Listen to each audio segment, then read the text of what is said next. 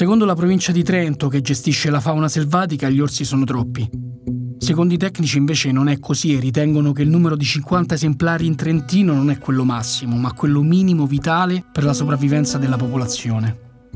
C'è però un tema del quale si è discusso molto e che oggi sembra davvero fondamentale per la sopravvivenza degli orsi, la loro espansione sulle Alpi che sembra non ci sia stata. Filippo Zibordi. Una delle cose che è stata detta, e gli orsi sono ancora tutti nel Trentino occidentale, è una mezza verità, nel senso che tra il 2005 e il 2019 ben 51 orsi sono usciti dal Trentino per andare in Svizzera, in Baviera, addirittura in Friuli, in Slovenia, in eh, Lombardia. Quindi in realtà gli orsi si stanno muovendo sul territorio. Eh, poi da un altro punto di vista è evidente che l'obiettivo sì finale del progetto Life Ursus era di ristabilire una connessione tra gli orsi delle Alpi, quindi in qualche modo che gli orsi dal Trentino potessero ricongiungere congiungersi con la Slovenia, forse meglio dirla a viceversa, cioè che qualche orso dalla Slovenia potesse arrivare liberamente, spontaneamente anche in Trentino. Quindi non c'è stata una ricongiunzione con la popolazione slovena, ma alcuni orsi si sono comunque mossi. Andrea Mustoni, zoologo e coordinatore del progetto Life Ursus, ci racconta in che direzione sono andati. La cosa ad oggi non è avvenuta, o meglio è avvenuta parzialmente, nel senso che in maniera abbastanza occasionale alcuni individui della popolazione trentina si staccano dal Trentino e vanno verso est eh, o più eh, verosimilmente verso nord e verso ovest, quindi in Lombardia, in Alto Adige, addirittura in Svizzera eh, e in, in, Austria, però sono casi occasionali, sono per lo più legati a maschi giovani in dispersione, mentre le femmine in questo momento sono rimaste molto più legate al Trentino e in particolare devo dire alle Dolomiti di Brenta, quindi alle zone dove erano rimasti gli ultimi orsi autoctoni della popolazione alpina.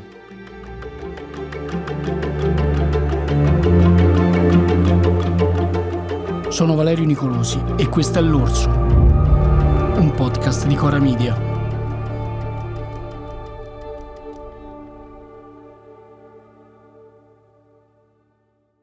L'orso fa l'orso.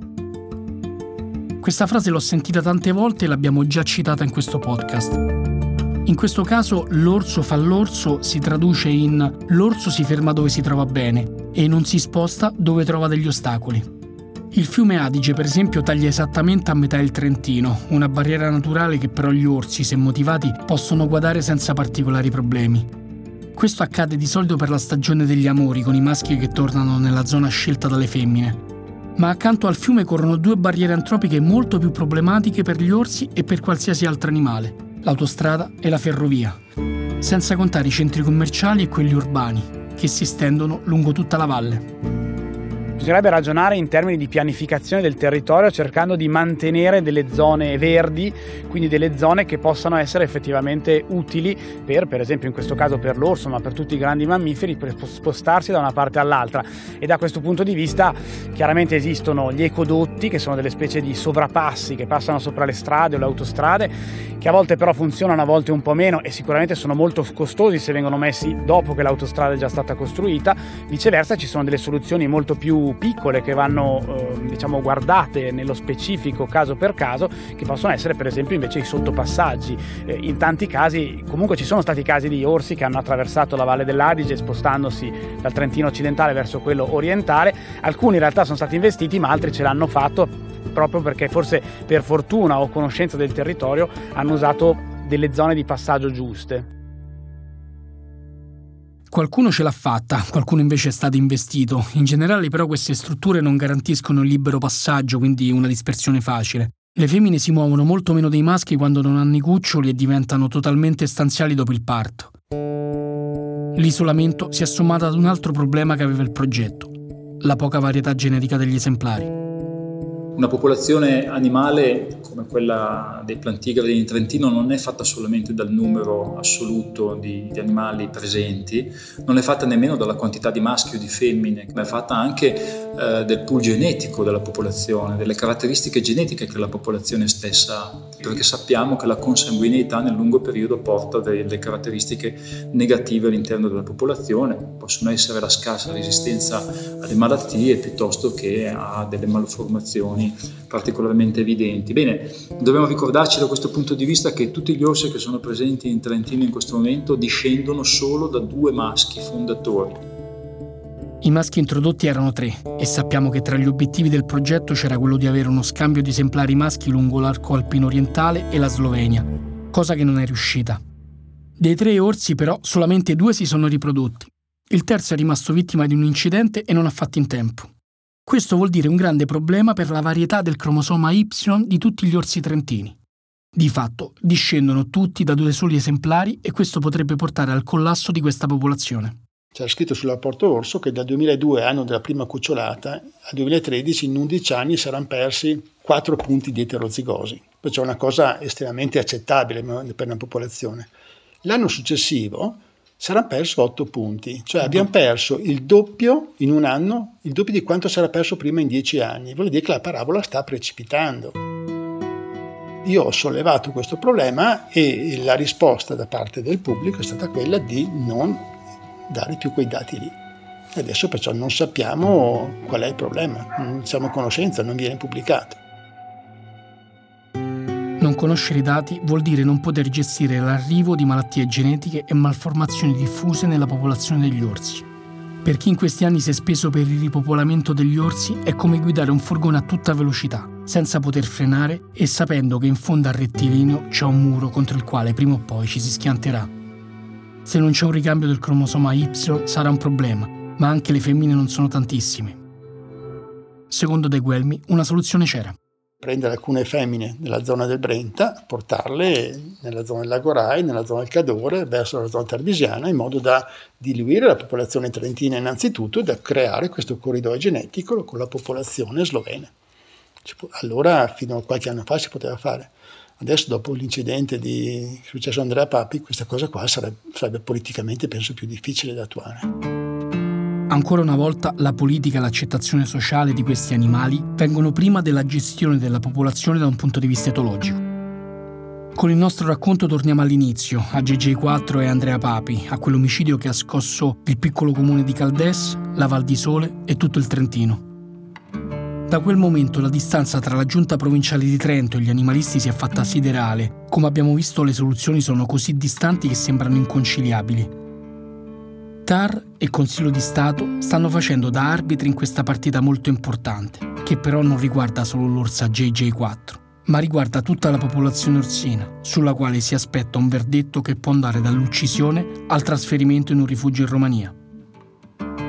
Sarà sicuramente molto importante per l'eco sociale eh, che eh, questo, questa femmina che, è, eh, che, è, stata catturata e portata a Trento ha avuto e avrà anche nel, nel, futuro. È chiaro che anche gli orsi a vita libera ne subiranno delle conseguenze, subiranno delle conseguenze da, rispetto alle, alle, al destino di quest'orsa, che non so quale sarà, sinceramente, non lo so. Se dovesse essere trasferita per GG4 la vita cambierebbe di molto e in positivo. Massimo Vitturi della LAV ci spiega perché. Il rifugio in Romania è un rifugio che ha, ha un'area, una superficie di 70 ettari, è enorme.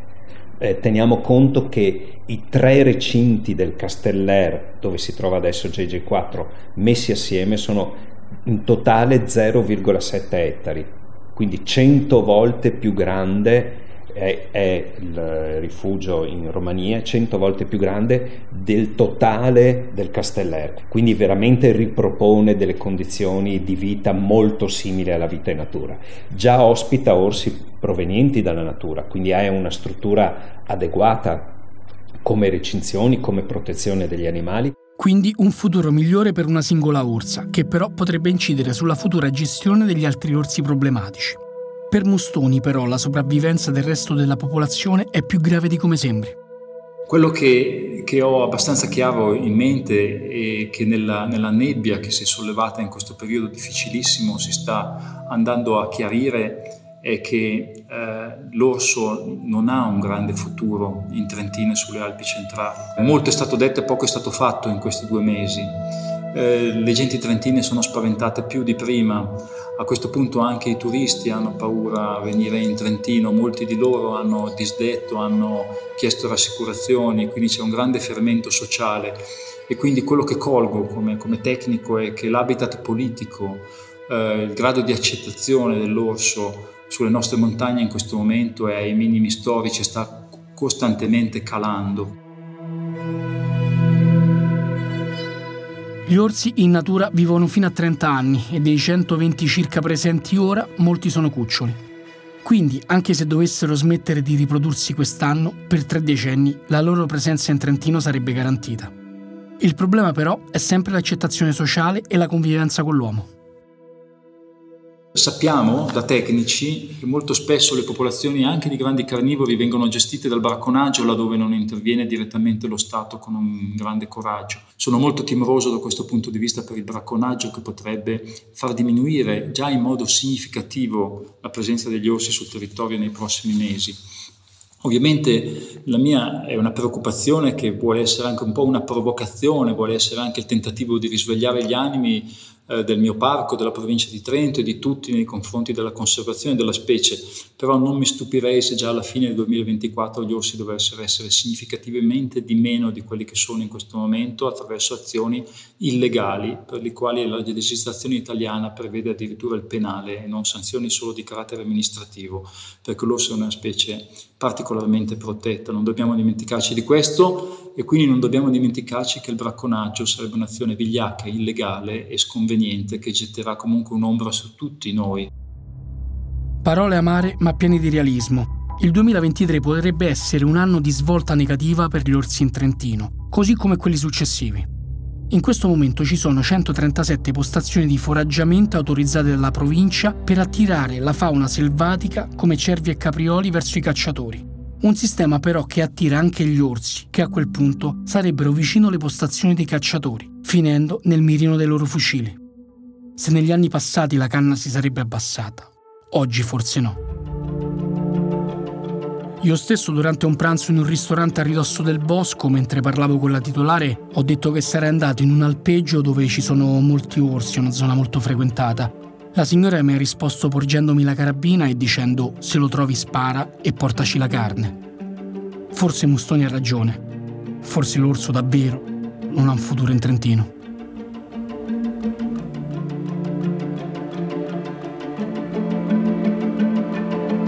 L'Orso è un podcast di Cora News prodotto da Cora Media. È scritto da Valerio Nicolosi. La cura editoriale è di Francesca Milano. In redazione Monica De Benedictis. La supervisione del suono e della musica è di Luca Micheli. La post-produzione e il montaggio sono di Emanuele Moscatelli. La fonica di studio è Lucrezia Marcelli. I producer sono Monica De Benedictis e Alex Peverengo.